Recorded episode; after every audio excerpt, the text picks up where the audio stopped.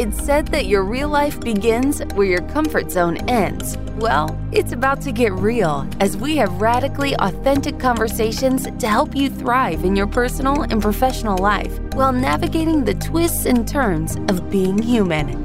Buckle up, because this might get uncomfortable. Starts right now with Jason Wrobel and Whitney Lauritsen.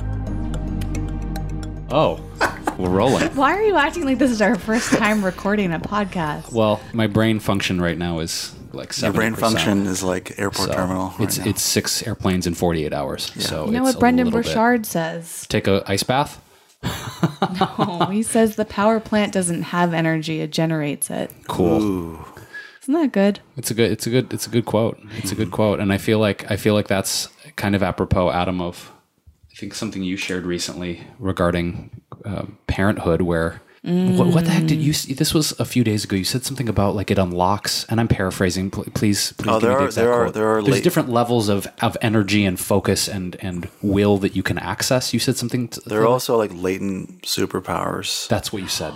Latent superpowers as Okay. a parent. As What- a, as Ooh, a I like that. I want to. I want That this can- to be the title it's of our episode: "Latent Superpowers." with Adam Unlocked. Yasmin. Unlocking your latent superpowers. Yes. That is the title of this episode. You know episode. what's funny though is a lot of times we'll say out loud like that's the title of this episode, and then like our podcast team picks a completely different I know. title for whatever reason. Maybe it's just not good SEO, but I was listening to your episode with Justin, and that was I loved how that was always a touch point in the whole conversation. It was like that's what the, that's the name of this episode. It's like but yet it wasn't. I don't think any of those titles were chosen. Because they're like SEO reigns supreme, but we want the word superpowers in there. yes, But at least it's acknowledged. Yeah. That was a good episode. And to the great listener, if you haven't listened to that, I think it's episode 30. It it's is. called The Power of Yes. With Justin We will Polgar. link to that in the show notes, which are at wellevator.com, W E L L E V A T R.com in the podcast section. Which I did recently update, and I'm I'm becoming very proud of how the podcast website looks. So if you have not looked at the site, now is a great opportunity. But if you haven't been there in a little while, you get to go and see a, a new refresh as of the time we're recording. I also want to give a shout out to the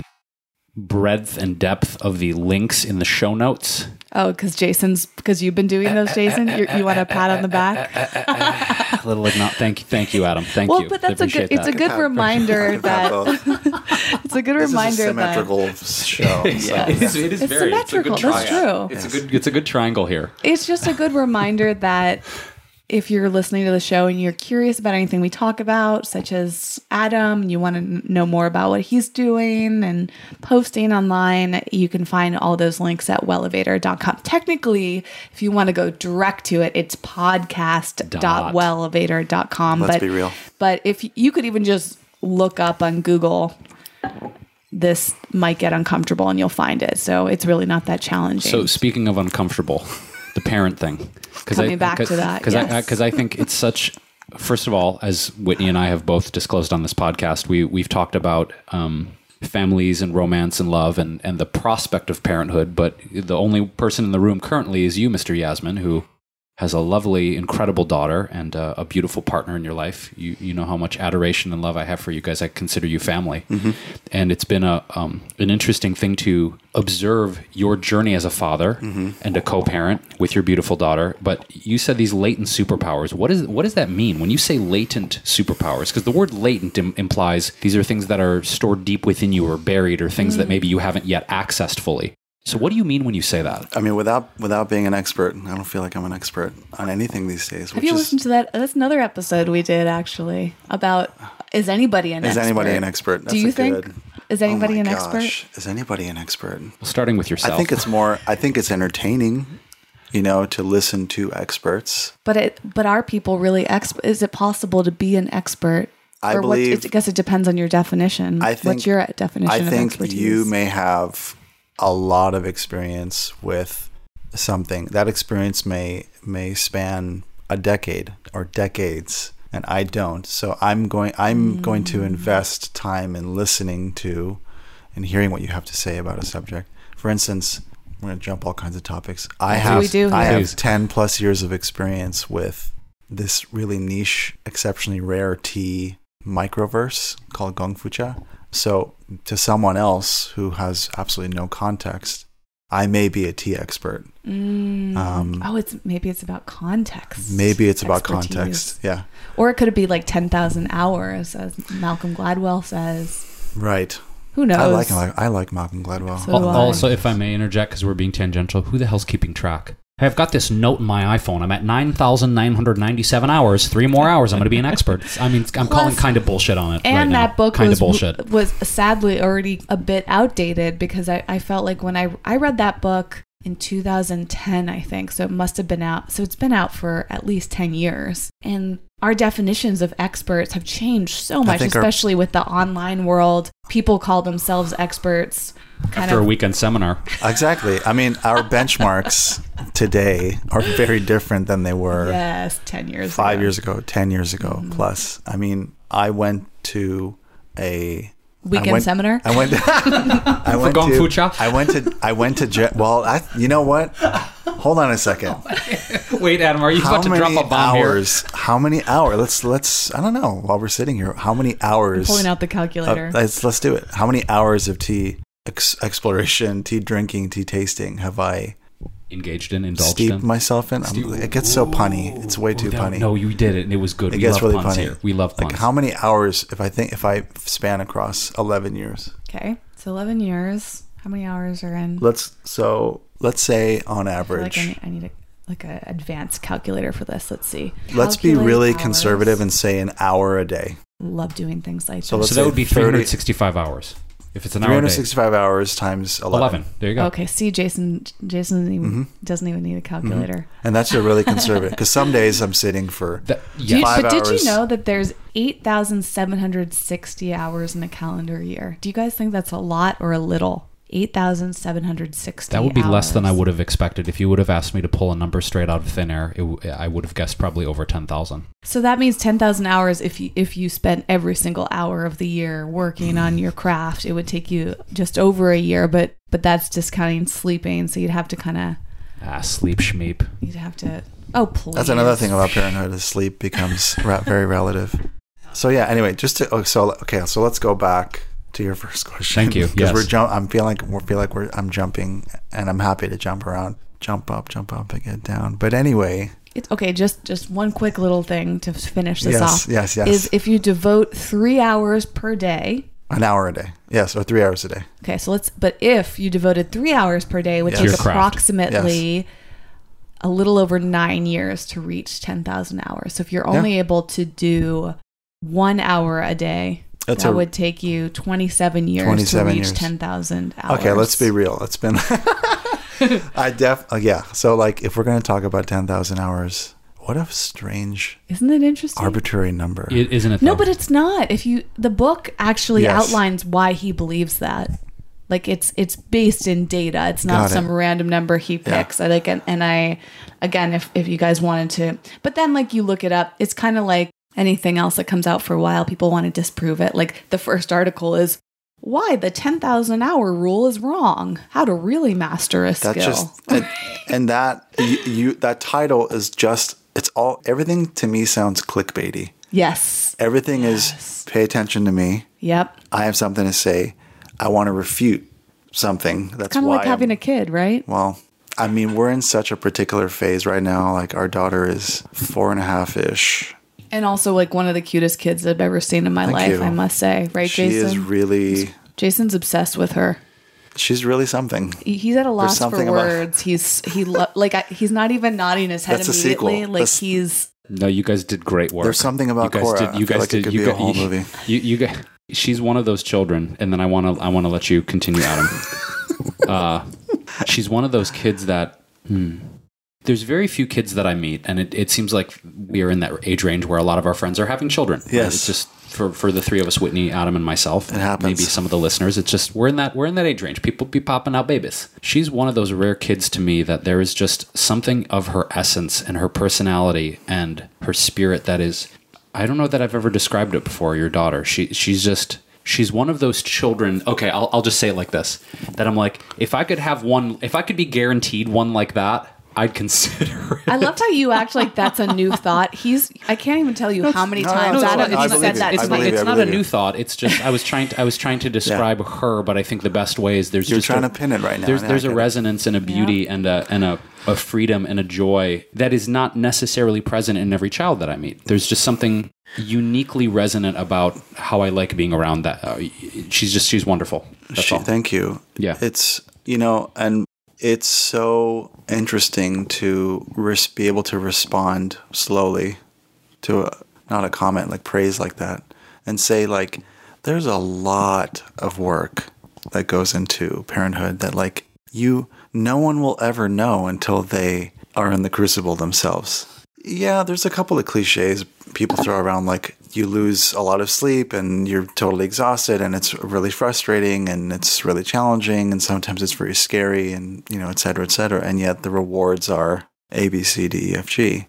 But to look at her through the eyes of a friend, you know, or through the eyes of our community and to receive that praise is, yeah, there's a certain kind of like, the, yeah, there's a certain like je ne sais quoi. I don't know. I don't know what the word is because there's no fucking word for it. But yeah, it feels it's really lovely to hear because I, I to me I, I go into like everything that's happened up until right now. You know, of like months of crazy, not exactly sleep. Not that it was torturous, but you know, it's like having a newborn and then an infant and then and then like the phase of like toddler toddlerhood is like quite long and dealing with the minefield of your own childhood life trauma, your mm. parents, your your ex, you know, the the exp- extended family, the society you live in, the neighborhood you live in, you know what you're dealing with, maybe on a daily basis.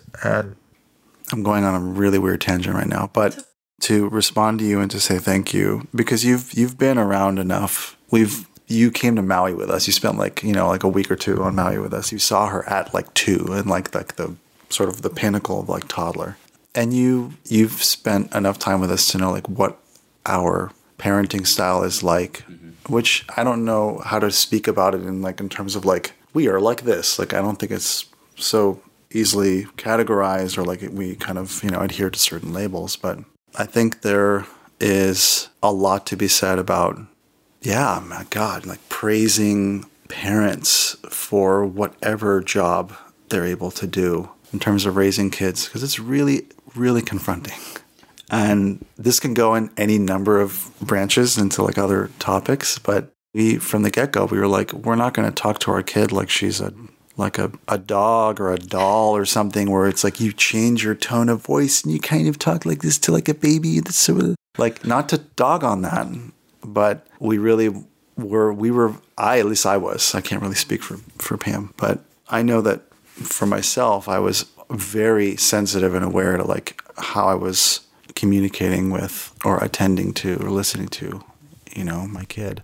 And honestly I want to like kind of pat myself on the back for a second here. I think looking back now at the now nearly 5 years of choosing to be close to home, choosing a freelance life as fucked up as freelance life is like right now. For me, I'm not speaking object. I'm only speaking subjectively, but making all these choices, even though some choices for me are damaging, you know, and in some respects, damaging to myself, like accruing debt or not working enough or not saving enough, you know, et cetera, et cetera. But for me, always choosing to be as close to her as possible and as present as possible. I think that's something that is maybe not so apparent like when you meet her and you're you're you're commenting about your interactions with her, your experience of her, but I feel like that a lot of that is there that is not able to really speak to. And and I say that as someone who's like, you know, been like abandoned by his dad um, at a really ripe age. Not that young, but like somewhere between like nine and 12. And I don't have a ton of like early memories of my childhood.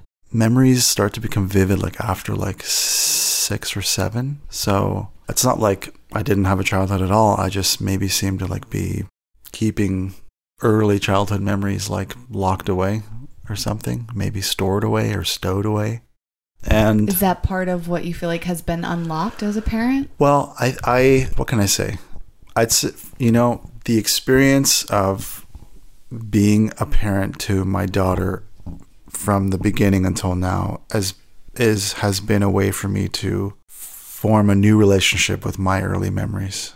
And you know, whatever it was that was challenging or traumatic, which is just particular to my family story, to be able to see her and accept her as she is and to always choose to be like super close, like not just physically, but like close and, and we're interacting and we're talking and, and I'm accessible. You know, like that's really the biggest thing for me coming from the memories of my childhood is like both my parents seem to have been like inaccessible. Physically, emotionally, or both? I think emotionally and s- and well, uh, both. You know, I think with my mother, emotionally, as someone who herself was dealing with a shit ton of childhood and adolescent trauma, and with my dad physically, because he physically wasn't around before he abandoned us. Not to diminish that, that's actually very real. He was not really around. He was like constantly traveling or like in and out of the house. Um, so there wasn't a lot of like physical memory with him. And so remembering all of that or like thinking about all of that or maybe even like focusing on certain aspects of it is always what's what has been my inner like my beacon of how I want to parent. I want to parent my kid based on everything that I experienced as, a child or as an, as an adolescent. And not to say like, well, every choice that I've made or that we've made has resulted in Cora being who she is. She's she is herself, and but I like to think that that's all. All those variables are there. is is is then this process of being a parent and parenting do you feel that that's accelerated your healing and transformation process as a result of looking at the family trauma looking at what you went through and not only saying okay i'm not i know what not to do per se? I hear that a lot of like hey i don't really know what i'm doing as a parent but i know what not to do because of what i went through right but beyond that, do you feel like she's been an accelerative force, or being a parent has been an accelerative force to have that mirror of maybe even deeper layers of trauma or hurt you weren't aware of, and Yeah. exhuming those and looking at those?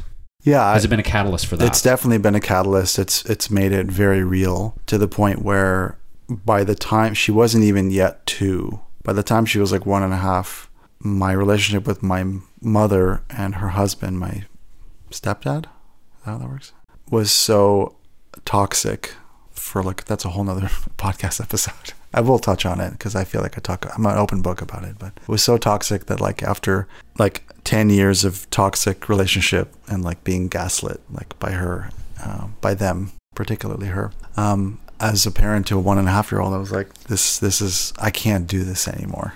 Like my my well being is on the rocks. You know, I felt like I already developed you know, not being an, expert on PTSD, I was already developing by that point like PTSD responses to like being gaslit on the telephone mm. or in person, or I would like, Can you just describe your definition of gaslighting just for people that either haven't don't really know the term that well or or just to clarify what you mean and what your experience has been with that?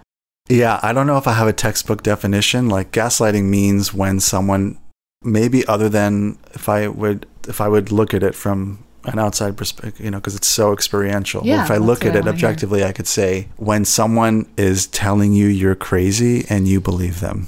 That's Mhm. basically like the core fundamental of what, what. Meaning like either you're not actually crazy but they're convincing you or you might be crazy, you might not be, but you believe them. Yeah, someone is telling you that you're wrong Mm. or your experience or your reality is wrong and that they and then they make you like feel bad about it. Yeah. In my experience, it was like it was the same script almost, the same encore performance of of particular to my mother it was like r- rooted in her like unable to be em- empathetic to her children rooted in like victim identity your father did this to me and then it evolved into you did this to me because of choices that i made as an adult wanting to have a connection with my family or my father because there's a whole family on, on you know his side that lives in like uh, israel and So choosing to be connected to people when they're still around and they're not like a danger to my life uh, meant that I was a traitor because I should have been avenging. So in her script, it was like, you should have been avenging me because of the pain I endured or like the suffering I endured, like raising you, my sons, and like making these choices to like, you know, live where we were living, how we were living, like giving you like guys like the bedroom while I would sleep on the couch, like those kind of like, it's like, you know, it's like the lashes on the back kind of thing. And figuring out as an adult, like what to do with that guilt. Because it was very much like, you're telling me I should feel guilty. Was it shame? It was, there were, yeah, I would say definitely aspects of shame.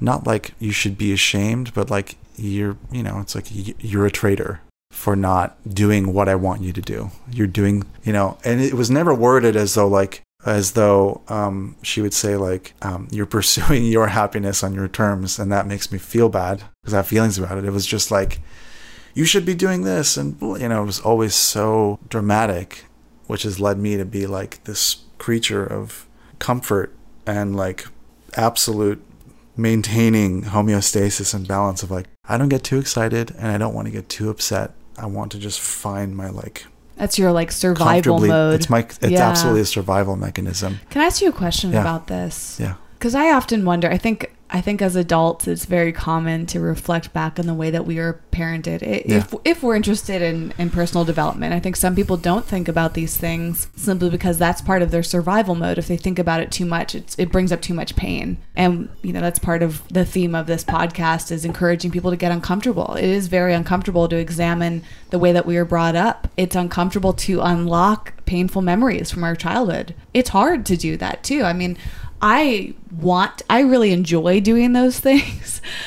Uh, I'm, I'm kind of on a quest, like to go back and like find the roots of my own suffering, or or to read book. Like I, you know, in one episode we talked about epi. Didn't start with you. Yes. Is that the book you're thinking What of? is it called again? Um, Ep, I always want. I, I get um, insecure about saying epi. It's epiget. Oh, epigenetics. Epigenetics. Yeah, that that okay. this this book was again around how our lineage and our family through not only their experience but their stored trauma and their unexamined pain um, can pass that genetically or energetically both um, through family lines through generations. Right. I've I've seen something like I've seen a topic like that come through in the media in this particular format of like if you are the descendants of like Holocaust Yes. survivors, that That's shit such- is probably written in your DNA. You don't even know. 100%. Absolutely. Yeah, I've, 100%. I've, I've heard a lot of people. It's just like the type of content I'm bringing into my consciousness lately. But that Holocaust reference actually does come up a lot in a, in a lot of the books that I'm reading. So I started to believe that it's true, and I think it's interesting because reading that gave me more compassion for my parents. Right, because I think Same. sometimes when we're in pain, our our knee jerk reaction is to blame, and I've certainly go- gone through that. When I felt pain based on my parents' parenting, I want to blame them, but then it's like, okay, well maybe that was the result of their parents, right? So not only is it passed down through actual behavior and experiences, but who knows how much of it is passed down through DNA? It's the nature versus nurture question, Right. Right, Right. and I, I'm my question for for you, Adam, being the the only parent in the, on this podcast at the moment, meaning like this podcast episode, we've had Mm-hmm. uh, other parents on the show, but I think right. We have. We have. Who else was a parent on Yeah. James we've had on. Oh, right, we had Letha's been on. yep, We've had Justin, you. you've had on. Justin, exactly. Yep. Okay. many, many, great. many Thank wonderful you for the parents. reminder. Actually. Shout out we to will link to each of their Yes. episodes in the show notes of this episode if you want to hear more. Because I think it just comes up in any conversation Sure, with of course a it parent. It's a big part of their life. So my question, based on this, is now that you're a parent, does that give you more compassion and understanding? Is there moments where you feel it coming up? Like for me, the only experience that I've had thus far is my parenting with my dog, right? When I, those moments of rage that I felt when she doesn't do the things that I've wanted her to do, or she's done something that goes against me, and the way that I react to her, I'll, sometimes I'll have this conscious awareness of going, wow, those are the things that I didn't like when my parents did that to me. And here I am doing it. So part of it is we're being trained by our parents. That's just a natural thing. Like, mm-hmm. but the way that people treat us, if we're around it long enough, we may start to think that that's acceptable or, or they're our role models. So we just think that's the way that you handle these situations when you're the parental figure or whatever, right? As as sometimes we feel like when we're with our animals, right? And I I often wonder if I do become a parent, like how will I show up and what patterns will I be? You have no idea how it's going to manifest. That's the craziest part about it. You can you can like yourself, you could be as self-aware as you can be. You can know yourself as well as you think you know yourself, and yet some shit will come up and you're just like you will be floored and you will be faced with like great, here's another like Mount Everest to take on. which you know? makes it a gift. I mean, to absolutely. me, from a very selfish, ego-based reasoning, it's like it's ex- exciting to be a parent because I'm like, what else about me can I unlock?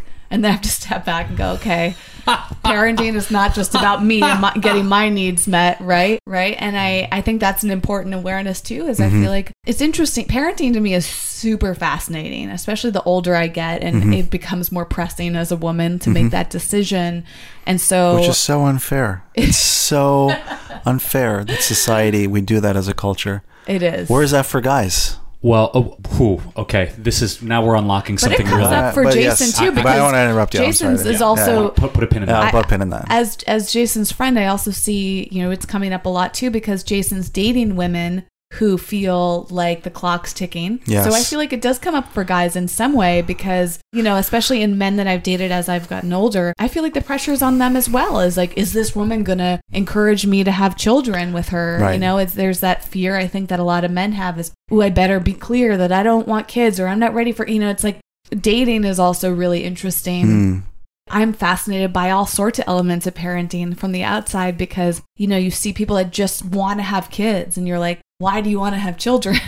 and sometimes they don't even know why, right? Like, we're not always, uh, we're not, I think most people don't even have the tools to practically sit down and think about why do they want to have kids beyond like bio- biology or but beyond the cultural conditioning and family like my mom puts a lot of pressure on me to have children mm-hmm. because she wants them for her own reasons, Yeah, yeah. right? I But want that- grandkids. Like that. Oh, I got. I mean, I got that script as well. I mean, that was something I was dealing with as well, with personally. it's fascinating. I mean, having children is it. I feel like a lot of people just grow up thinking that they're just going to have kids, right? Like that's just Many how it people goes. do, and some people don't. And I think I think it's important that we, as a parent, it's important to accept everyone's God. Like they have to defend their reason. You know, some Mm. people are like, "Hey, it's a costly issue.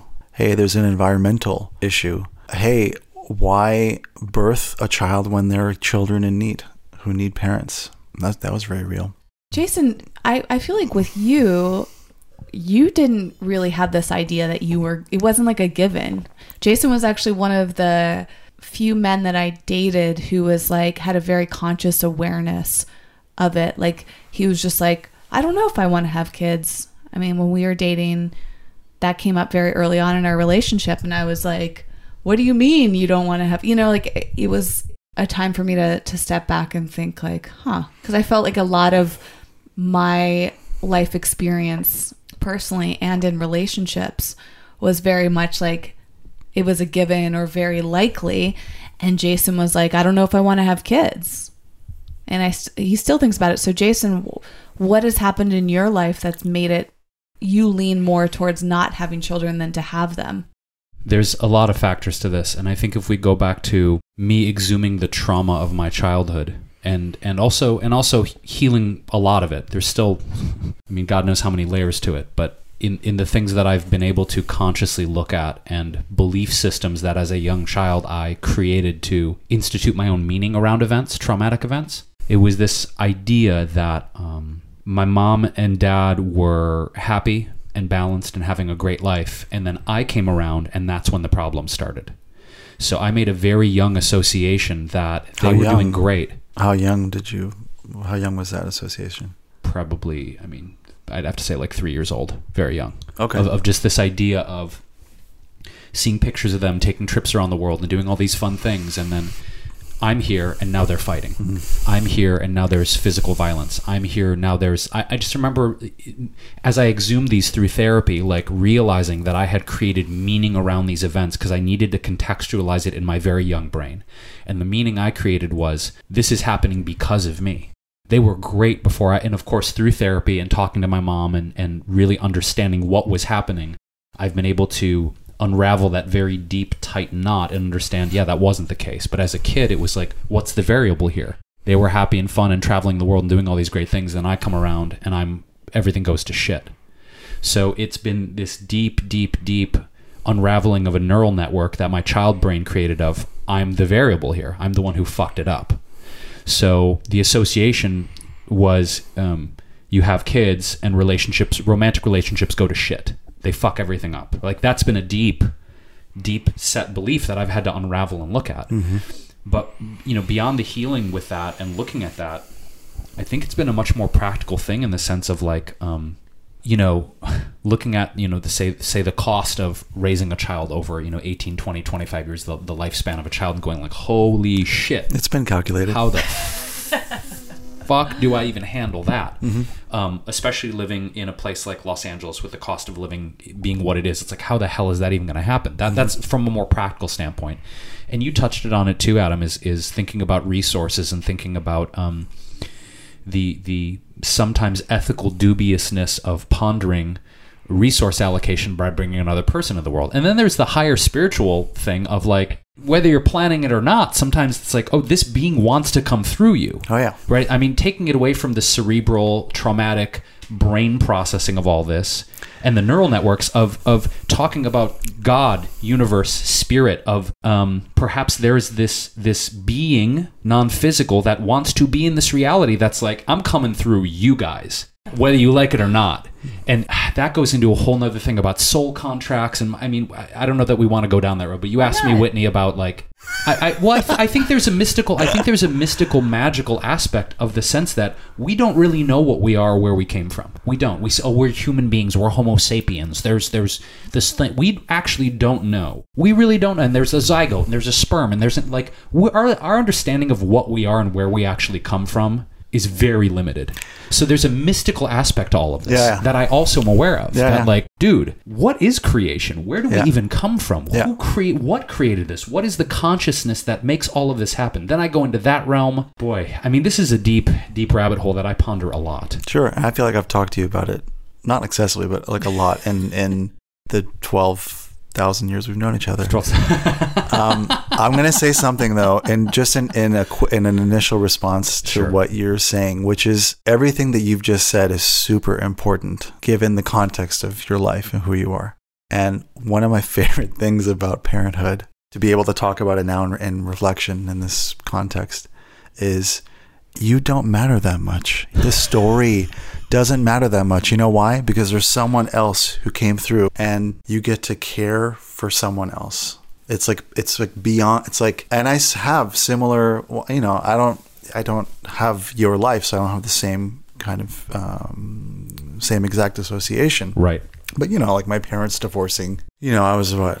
I was 12 when it actually finally happened. I mean, but like after years of like contentious, fucking brutal behavior, and they're both like Capricorns. They're both like this, whatever the hell this is, Butting like heads butting constantly. heads. Like this, they're the same, you know, like alpha personality. We're just trying to butt heads. And so there was there was an aspect of it like going into adolescence of like this shit is is it my fault is it our fault i don't know i mean he disappeared and then our, you know my dad left for he was out of the picture for 10 years like being ghosted like were we ghosted for 10 years? Like what exactly was going on there? Anyway there's a lot more to say about that in terms of the story. But the thing about becoming a dad that has continually blown my mind to this moment is like you don't fucking ma- it doesn't matter. That that story my story does it actually doesn't matter that much in like the grand scheme of things. It's important to work through. It's important to be aware of. But to be able to like deal with the story through caring for someone else. That's been the most amazing and challenging part of this whole experience. Well, the the, the pin that I want to get back to is is is this idea um, f- for all of us of predetermined roles. Hmm. And Whitney and I talked about this in a previous episode, talking about identity and titles and roles. But I think it's relevant to bring up now in the sense that whether it's identifying as a man or a woman in a partnership with a child, because that's what we're hmm. riffing on right now, getting into this concept of purpose and career and money and support and the paradigm, you know, that I grew up, you know, being raised by a single mom, working, you know, three and four jobs at a time, to me, it almost imprinted this extra pressure or idea that if I ever were to become a parent with my partner, that I need to step up because my dad didn't. So there's this extra pressure, not only based on what I observed in growing up with a single mother working literally three and four jobs at a time to make ends meet because she was the only source of income, but stereotypical old school Western imprinting of the man goes out, grinds himself into the ground to make ends meet so that the wife can stay home, stay home raise, raising the kids. That old, old patriarchal p- paradigm of mm-hmm. man goes out, works his ass off, you never see your dad mm-hmm. because he's always out working to make money. Mm-hmm. And, and that aspect of it too. And, and I, I bring this up for all of us because this idea of ought to should. You know the man does this as a as a father. The woman does this as a mother. And and those deep seated imprints from not only what we've observed through the media but also perhaps the roles our parents played or didn't play. And I bring that up, Adam, because you you touched on your intentional choice to take freelance work as an artist, um, being someone who facilitates gong fu, uh, being a musician, being a UX designer, all of these multifaceted, hydronic things you've done in freelancing. But you made that choice to be like, okay, whatever role you think you're supposed to play, we can touch on that mm-hmm. perhaps. You're like, I'm going to stay home and parent and be present, physically present with my daughter as much as possible. And in a way, you kind of subverted the Western cultural imprint of go out, get a nine to five, and make as much money as possible to support this family. Go do that. And you chose not to do that. I And I want to dig into that a little yeah, bit more because that's interesting. it feels to me like it feels like a really selfish thing to do. What, What What do you mean? My my my like my choices of like to to not work so hard, to not play it safe, to not have like a really good savings going, to accrue a lot of debt. I'm now facing the really my only way to like balance a lot of the chaos that I've created for myself of like filing for chapter 7 bankruptcy to like alleviate the debt and to give myself to knock the microphone over and to give myself and my family an opportunity to like continue to build on whatever it is that I'm building or we're building smarter obviously not leaning on you know credit and that, those kinds of things but my choice of ch- uh, my my choosing freelancing feels like a one part reckless and one part selfish thing because because I have no safety net. I have my my resources, my connections, my chosen family, my family as well, even though I'm fully estranged from my mom and her husband. But so there's something like kind of beautiful and like, yeah, I've made these choices and like it feels great emotionally speaking. It's healing my childhood. It's healing aspects of trauma that I've been dealing with my whole life. And yet, from a different angle, from a financial perspective, I am like, I feel like I'm, what is it? I'm like, you know, I'm like Mario in like Bowser's castle right now. There's fucking lava everywhere. I'm making a, I'm not making a joke out of this. I just thought I look kind of like a Mario brother right now, but um, Kinda do. I kind of do, but um, or like Wario or something. But More um, Wario. More I guess Wario. more Wario. He does have a more beard. But the point I'm making is, I am taking ownership of that. I'm not like living in denial of like, oh, everything is fine, and so what if I have, you know, But wouldn't the flip side of that be that you are teaching your daughter a lot through that process? Because as you were talking, I was thinking about my parents and how I remember so distinctly when they both quit their full time jobs to work for themselves. It was like a big turning point for me when I was, I associated with being around 12 years old my parents up until then approximately had been working in boston for at quote unquote regular jobs nine to five jobs. I remember very distinctly growing up when they would drop me off at daycare and how i felt. Like a lot a lot i feel like there was there had to be emotional trauma maybe even physical trauma. You know who knows what happened because I, I it wasn't that i started i was going to daycare until i was about six years old mm-hmm. right? So there's so much that probably happened up until i was six years old. I, I may never know right? Unless somebody told me or somehow i was able to remember it which is frustrating for me. But I remember some vivid moments of being in daycare and just like not enjoying it as a kid.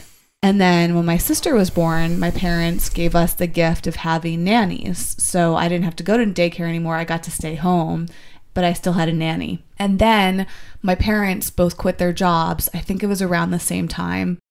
And they both started working from home and running their own businesses. And that impacted me in so many ways which was a they showed me that you didn't have to work for you know have to you didn't have to work for somebody else. You could start your own business which was incredibly helpful for me right? And they gave me that gift of being around. And what would my life have been like had i had that from when i was a little kid as opposed to just going to daycare being cared for by somebody else? Like a lot of my my memories were that I, I didn't matter, hmm.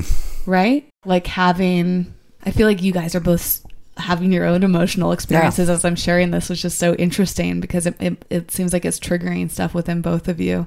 So I'd love you to share. But, you know, I, I haven't really even talked about this that much, but I do think about it. I think about there's some distinct, and I, you know what else too is I have heard it from my parents a few times in my life the pain that they felt dropping me off at daycare. It's real. Because they, I think, felt guilt for that. Hmm.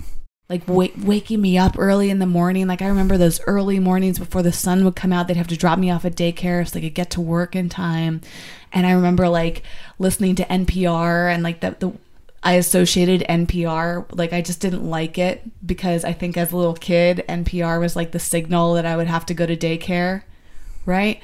And so I'm sure daycare was fine. I don't have any memory of like tra- actual trauma. Maybe there was some, I don't know, but like I don't recall in this moment any trauma, but I think it was Just the some level of trauma. like yes, the longing longing for my for parents, parents, or like- being, ex- you know, ma- like woken up at five or six a.m. to be p- put in a car and taken to somebody else's home, and Mm-hmm. how all I wanted to do was go back to sleep. And I, I remember, like, you know, for me, like, there's a very clear memory that both me and my parents remember of me like curling up in a ball in like this like plastic playhouse that that was at the um Daycare. daycare and that's like i would i was like self-soothing by like curling up on my own in this like safe little shelter in the mornings before school you know and all this stuff right and we and i remember my parents describing that to me too in my adult age like that pained them to Sure.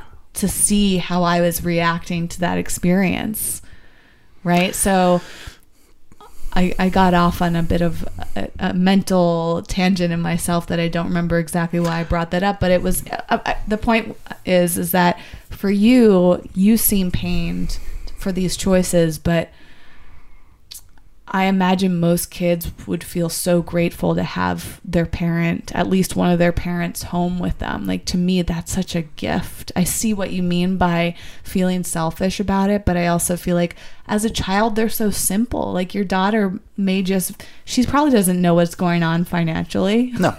right? Like right now in her formative years, Other than like I gets to be want with this toy, dad. and I'm like I can't do that right now. We could make something else, but you know, like that's as far as I go with like describing. Yeah. But how many, like, looking back, each of us, I remember not being able to get toys that I wanted, but I don't think that scarred my life. Like, if I mm. if I was conscious enough to be able to get, have a choice, like, hey, you could have any toy you wanted, but dad's not going to be home. I think as a kid, you're like, I would so much rather be with dad than have the toy that I want, right? Like, so I just want to reflect that back to you and anybody else listening who might be able to relate to your pain is that I think it's a beautiful thing and financially we never know what's coming down the pipeline and No. you know things are always shifting for us Yeah. and and I think it's I don't know if I would describe it as selfish, maybe like a sacrifice, right? You're choosing one thing for something else, as we are with every aspect of our lives. Mm. And um, yeah, I I also just want to say from my personal experiences, it was a gift when my parents chose to work for themselves, despite any sacrifice that went on financially that I might not have been aware Yeah. of. Yeah. I I love what you're sharing about those memories because you are able to look at objectively you're looking back at these memories of you of yourself with your family and there was there was something that needed to be iterated on. There was a system in place that needed to be updated or upgraded. And maybe in a way everybody realized this. I mean your parents your sister and yourself. And then at some point your parents made this conscious choice together like in in like a you know yeah like having a buddy to do it instead of like maybe just one parent choosing to stay or something may have been harder but to do that together like having that model that you were able to observe in real time so close to home is amazing. And i i feel like the stuff i'm dealing if i'm dealing if i'm cons- if i'm calling myself or labeling myself as selfish and reckless financially with what i'm dealing with right now i don't want to necessarily sit here and blame like well i had no good modeling of how to be financially astute. I had you know my dad disappear for his reasons. And then i had my mom to her credit be like a superwoman and like you know raise us through adolescence paying for everything no child support. Wow. um, as an artisan as like a skilled artist like a you know a pearl weaver necklace creator um, that was her craft like handcrafted stuff. So i recognize you know that was in a way uh, in itself like a modeling for there is a way that you can be in the world and that people can celebrate your craft or your service. I'm just i'm still you know i'm turning 37 this year and i'm gonna go through this bankruptcy soon and i'm, I'm still gonna figure it out still Yeah. gonna figure it out I think more people are going through that Yeah. than we even realize. I mean, Yeah. my observation through social media is that a lot of people in their 20s and 30s are I, I think the generation gener this generation and you know who knows exactly like i know jason and i are in different generations what would it, it maybe two, the most current two or three younger generations a lot of us are experiencing that. A lot of us have this this cultural yearning to work for ourselves to break out of that mold of the nine to five of, of the sla- the slaving away for somebody else and being unhappy. Like we're a lot of people are on a quest to live a happy life of meaning but i think that for a lot of people as well there's the trade-off where financially we have it's not as stable and it's it's becoming more and more common of like how do we figure this out i think that's why there's there's a growth of things like minimalism is a very appealing to our generations. Mm-hmm. It's like how can we strip things down to have just what we need versus all this like fluff, Sure. right? And it's really it's an interesting thing and so maybe it's important for us to take away that shame of like I'm doing something wrong versus like actually I'm doing so many great things. Like I, I mean part of my feeling is it's like if as long as you and your loved ones are able to survive and thrive in most parts of your life like where is the shame of being in debt or you know bankruptcy or whatever? Like i think it's is uh, and i'm curious for you is like is it just old like mental self-worth things or is it actually that important like who cares like to me it doesn't change my perception of you. I don't know if it's going to change your daughter's perception of you. Does it change your your partner's perception of you? Like like who who really cares at the end of the day? Like does it actually matter that you're going through bankruptcy or is it just a hard on the ego? It's uh yeah, right now because I'm still like haven't initiated the process. It's not so much the focus is like, oh, you're going through you're going to go through that like it's not so much that it's more like looking at all the choices I've made to get to this point. That's kind of what's under observation for posterity. I mean just so just so like we can I can upgrade the system so that I don't create those kinds of variables again. I had a really unique moment that I actually shared with Jason, maybe just before 2019 ended, where I just had this like crazy, like matrix level awareness of, um, like coming face to face with like I think I need to consider bankruptcy as an option because I am in deep shit financially, um, and I suddenly saw the intense parallel for myself with on one hand, I have the really strained relationships with both my parents, one of which I'm in contact with, one of which I'm not.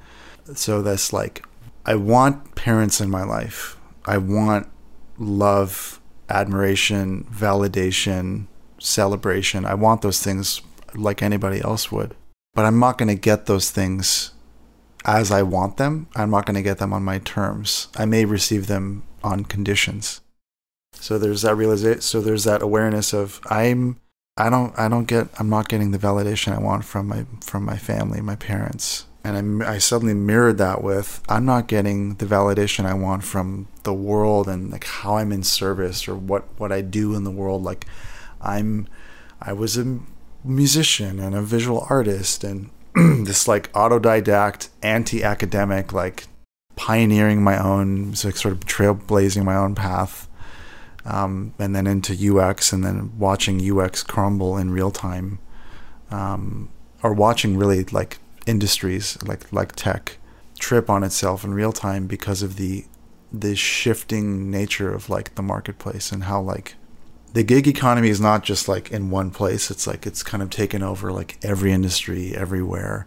When companies are like oh we don't need to bring on people full time and pay benefits. We can just like hire independent contractors and then the value of the role goes down and there's fewer roles and everybody's eating each other like sharks. It's another tangent. Mm-hmm. But so like re- recognizing like everything I had chosen to some degree is like a failure or some misadventure.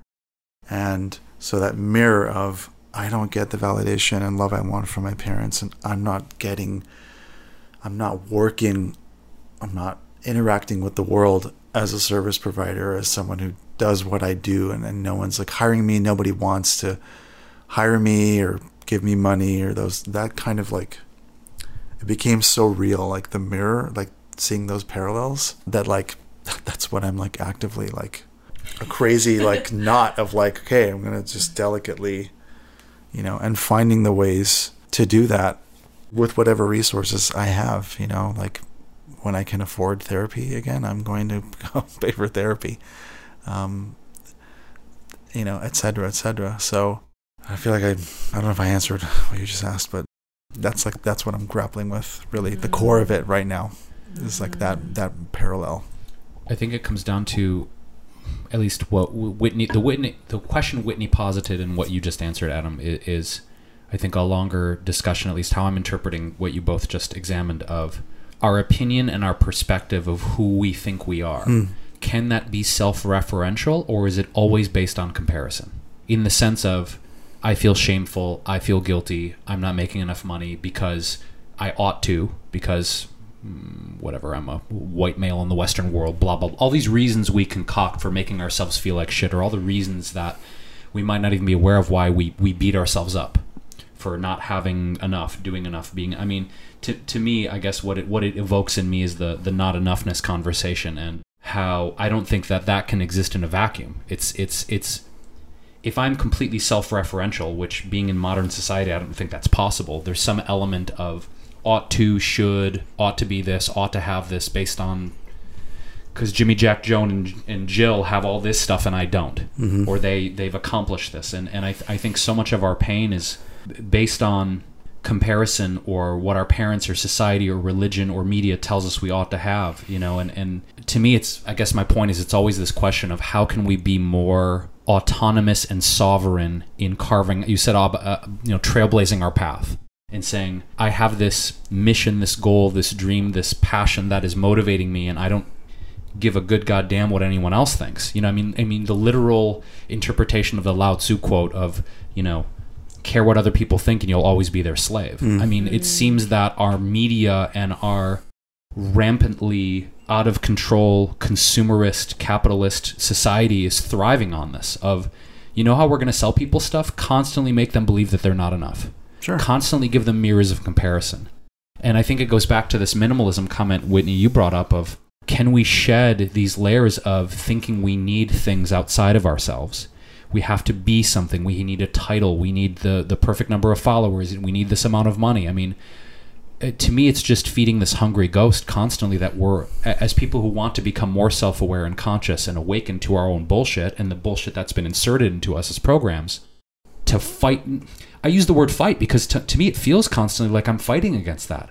The programs, the conditioning, the comparison, the media, the out of control, greedy cap. I mean, all this stuff is just like, boy, I guess the point I'm trying to make is I honor all of us in our quest to find contentment and peace and be more self referential and be more sovereign and be more self motivated in a world that is encouraging us to be anything but ourselves. I truly believe that. And, and I say that in a world because um, for people to be sovereign and self referential and free, you don't you don't sell people a lot of shit like that. You know, I, I mean, to be honest, it, it's it's like people like I'm good. Which I don't act- need much. Which is right I don't now. need what you're telling me I need. I don't need to be the thing you're telling me I need to be. I mean, sovereign, free people are very dangerous people.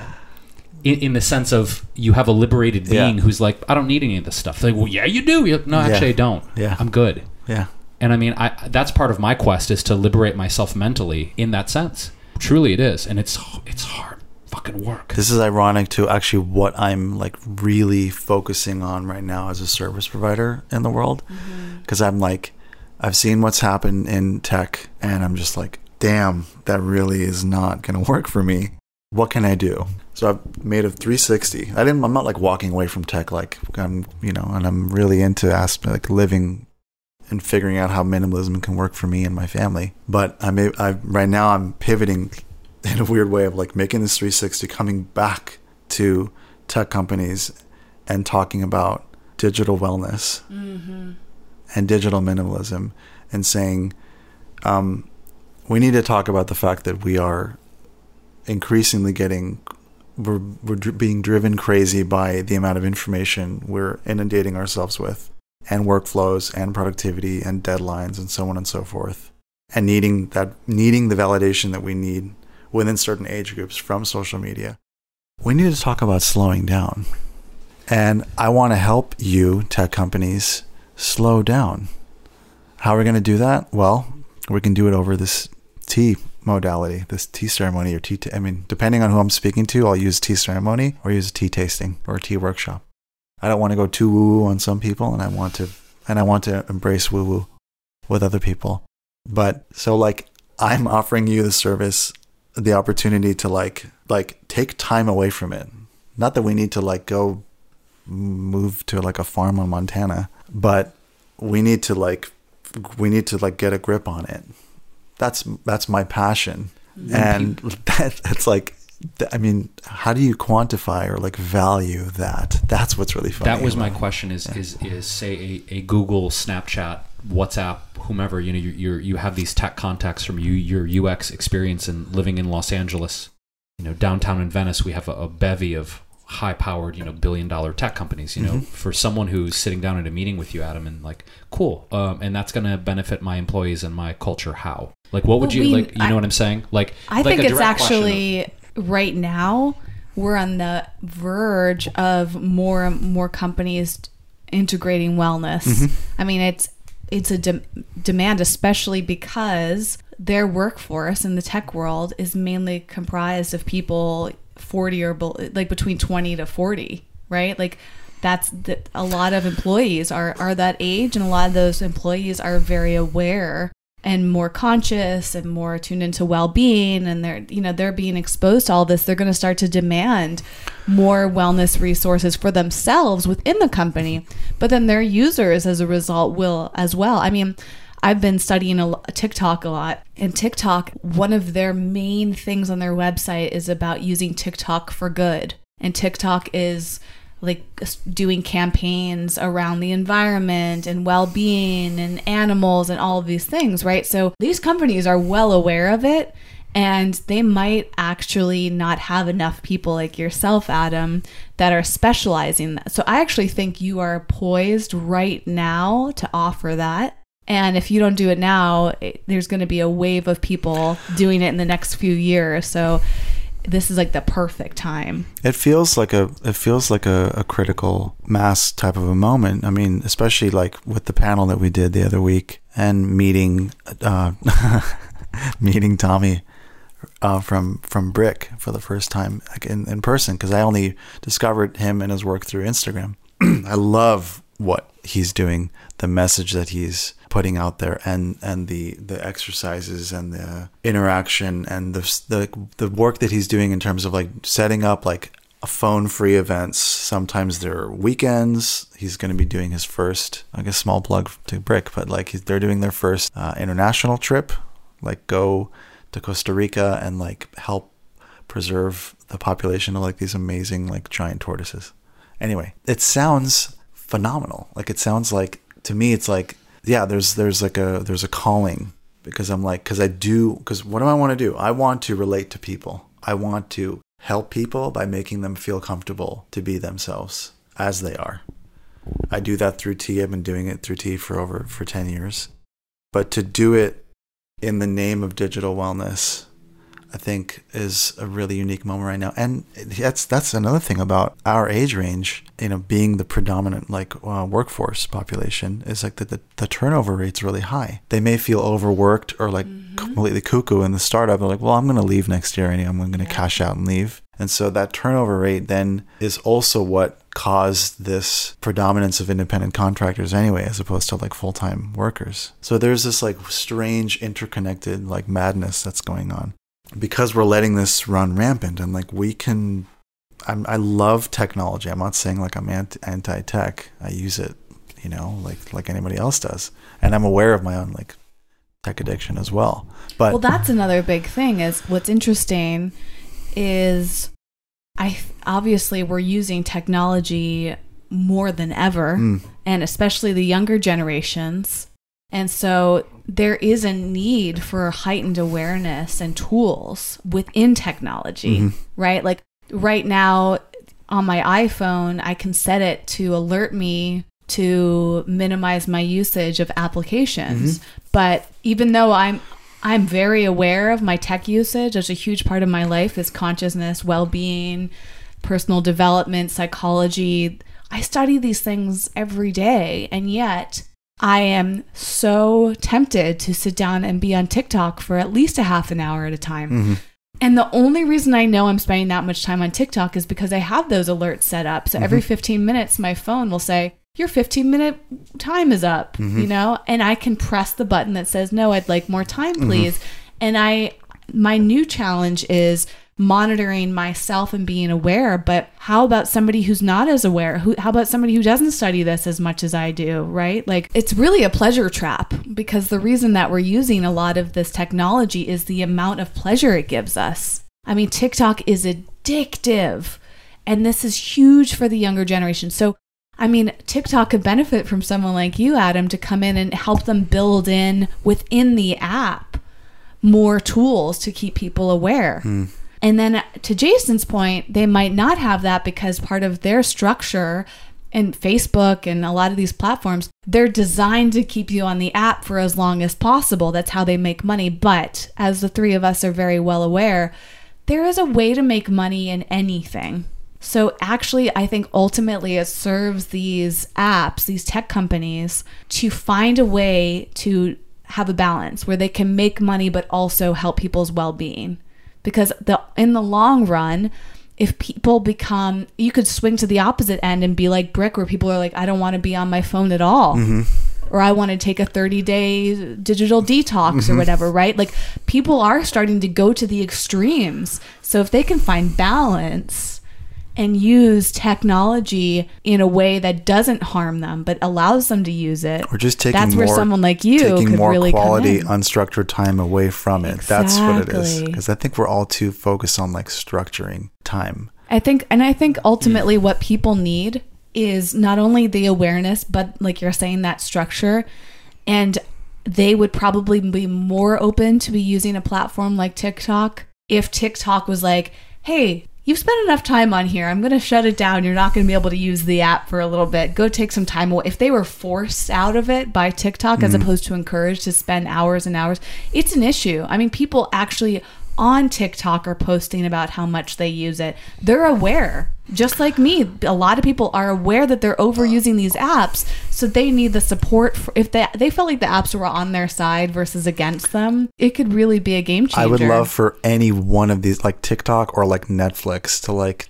try out, even in a specific market, like let's say like a city like LA or SF or New York or something. Try out baking in one feature of like, hey, you've watched, you've binge watched whatever six episodes of so and so. Um, here is we've we there's this event happening close to you. Like here's like a I don't know a food fest or here's smorgasbord or here's the Broad has this exhibit happening. Like like a go go offline check that out, event. and then we'll be here when you you know when you come back. You know what I mean? Like that, that. What if it was like a concierge kind of an experience? I think maybe this is your calling, Adam. I Well- want to encourage you to do something like this because I, I think that that there is a big need. It's a growing need, and, and if if you don't do it, somebody else listening might be like, "Hey, that's a great idea." You know, if Adam, I'm gi- Adam, I'm giving you a few months, bud, and if you don't if you don't get this done, I'm going to do it. Fire under the ass lit. Not that you needed it, doctor. Not that you needed it. Um, I, I think though the the overall thing that I'm excited about right now is um, as we wrap up this idea that you know tech technology is not this evil bad thing, much like anything else. it's just human nature. It, it's it's you know it truly is, and, and Whitney brought up the Pleasure Trap, which is an amazing Yeah. book by Alan Goldhamer and Dr. Doug Lisle. That Yeah. this underscores that Yeah. um, we are looking for the highest reward possible with the least amount of effort, and of course they focus on caloric units of energy. But if we're talking about dopamine, if we're talking about cortisol, if we're talking about adrenaline, you know we can also become addicted to stress. We can be addicted to outrage on the internet. We can become addicted to feeling bad. We can be become addicted to so many things that you know awareness is just one part of it. Action and contouring behavior and and you know restructuring our neural brain chemistry that takes effort. So i think the part that i'm excited about in this conversation is is we're discussing the awareness of it but as we go through this and use technology how can we do it in a much more responsible conscious way and contour our behavioral patterns so that we spend more time with humans talking about this stuff in person? And i think that's one lovely thing that I've loved about your tea ceremonies for the last 11 years that I've been indulging in them is it's time to just be with yourself, be with other people, and have a genuine connected human experience where we're touching, we're connecting, we're looking each other in the eye. And, and there's a call in our society for more of that now, for a litany of reasons culturally. For people of different backgrounds, cultures, races, religions, regardless of their differences, to sit down at a damn tea table or a meal together mm-hmm. and just be. And it's so simple, but it's so profound because of all those factors right now in our society. I think that's the magic about tea in general. This is. I'll just end. I mean, I feel like feel like we're at a concentrated Crescendo. moment. Yeah, an out like a coda moment. coda. I feel like I don't want to say tea versus food because food is sensual and lovely, and yet it's easy to like do this, and then you start to get distracted. That's why I love tea ceremony. It's it's it's so nuanced that I'm like I actually don't I, have no impetus to reach for it. And that's almost like a weird built-in like fail-safe about tea ceremony. It's like because it is a meditative experience, a moving meditation, but it's also sensual. And the fact that it's you're feeling your body, you're sitting, you're feel, you're experiencing aromas, you're experiencing flavors, and you're experiencing you're experiencing your palate changing from steep to steep because it's a re-steeping, you know, multiple steep type experience. The fact that it not that it prohibits you reaching for your phone, but it, you don't really feel like you're going for that, even though in full you know transparency, you know, tea is a very visually appealing thing, and so like yeah, I can Instagram the shit out of my tea experience as well for a marketing or promotional purpose. But the very nature of it is that it is a highly reverential, you know, like zoom in, suddenly like things just kind of there's here and then there's everything else. And that's what I'm constantly fascinated by in terms of sharing it with people. It's beautiful. It also made me think about how at one of the Google headquarters in LA, they have a tea shop, or um, it's not a shop, it's a tea cafe. Really? And it's, you walk in and you feel like you're transported And so they have loose leaf teas and you can get lattes and they have little rooms and lighting's dim and cushions and all these. So maybe Adam, this is an opportunity for you to fuse the two together, tech and tea, you know, mm. whether you're going in and physically doing tea ceremonies at tech companies or, or finding ways to encourage more people to to learn about tea and experience tea and the mindfulness that comes along with it. I think that's a beautiful gift. Because your knowledge about tea is fascinating to me. I mean, we didn't even talk about that today. Oh my God! Yeah, we didn't go But, down that uh, route. My God. we you started started it off behind the scenes with a cup of tea that you brought and it's just it transformed me you know and i think um coffee's so big right now but tea is is not nearly as recognized unless you you're somebody who's who's really into tea i don't meet a lot of tea lovers personally you know i don't know a, a lot of people that yesterday a, a very knowledgeable friend of mine didn't even know what jasmine tea tasted like mm-hmm. and i thought what do you mean you don't know what jasmine tea tastes But he smelled jasmine tea, right? Or he smelled. right i mean think- but yeah that- so interesting That's what's lovely about like coffee next to tea is like coffee's like analytical, like Mm-hmm. front facing, and then tea is just like it's so it's always on the down low, and it's been on the and will continue to be on the down low. But you never know it could it could have an blend uprising of like bringing bringing the whole like I think coffee is really a great example because it's like coffee is experiencing this like craft coffee analog like lovely awareness from people and tea has always been always been that way too you know so I'll, I'll leave it at that Okay. That's a good good note to end on. Well, anybody who would like to learn more about you and your work on Instagram, on the internet, maybe they want to maybe somebody listening wants Yeah. to hire you to develop some amazing wellness tech just go tech uh, fusion. just go to the site imagesoftea.xyz Images of Tea.xyz. Wait, that's your site? that's my site I didn't know that. That's very. And also, did you know that, Jason? Yeah, I did. But also, but him saying it, you said that with such a lilt that was almost musical. Images of Tea. Uh, X Y Z. Images of Tea. Dot X Y Z. Like it's very. I saw the XYZ domain I was like why not wow. that sounds very nice. I like that. sounds and on, nice. on Instagram, it's uh, Adam Yasmin underscore. yes You can find his incredible imagery and philosophy regarding tea and mindfulness. And if you Um, would like to see a visual of Adam, A, the photo will be on our website, which is wellevator.com, W E L L E V A T R.com. Go to the podcast section. And if you'd like to see the video of this, you can go to Patreon, which is where we post all of the videos, the behind the scenes, where you can get a visual experience. and all of my Wario glory Yes, as well as your beautiful teacup from S'well. yeah it's a great bottle And yeah, well, thank you so much for listening or for watching if you are on Patreon. And thank you so much, Adam, for being here. Thank you for having me. We appreciate you. I, I feel very calm and yet mentally stimulated from this conversation. and I hope the listener does as well. Thanks for listening and getting out of your comfort zone with us today. For show notes and more high performance resources to help you thrive, go to wellevator.com. That's W E L L E V A T R.com.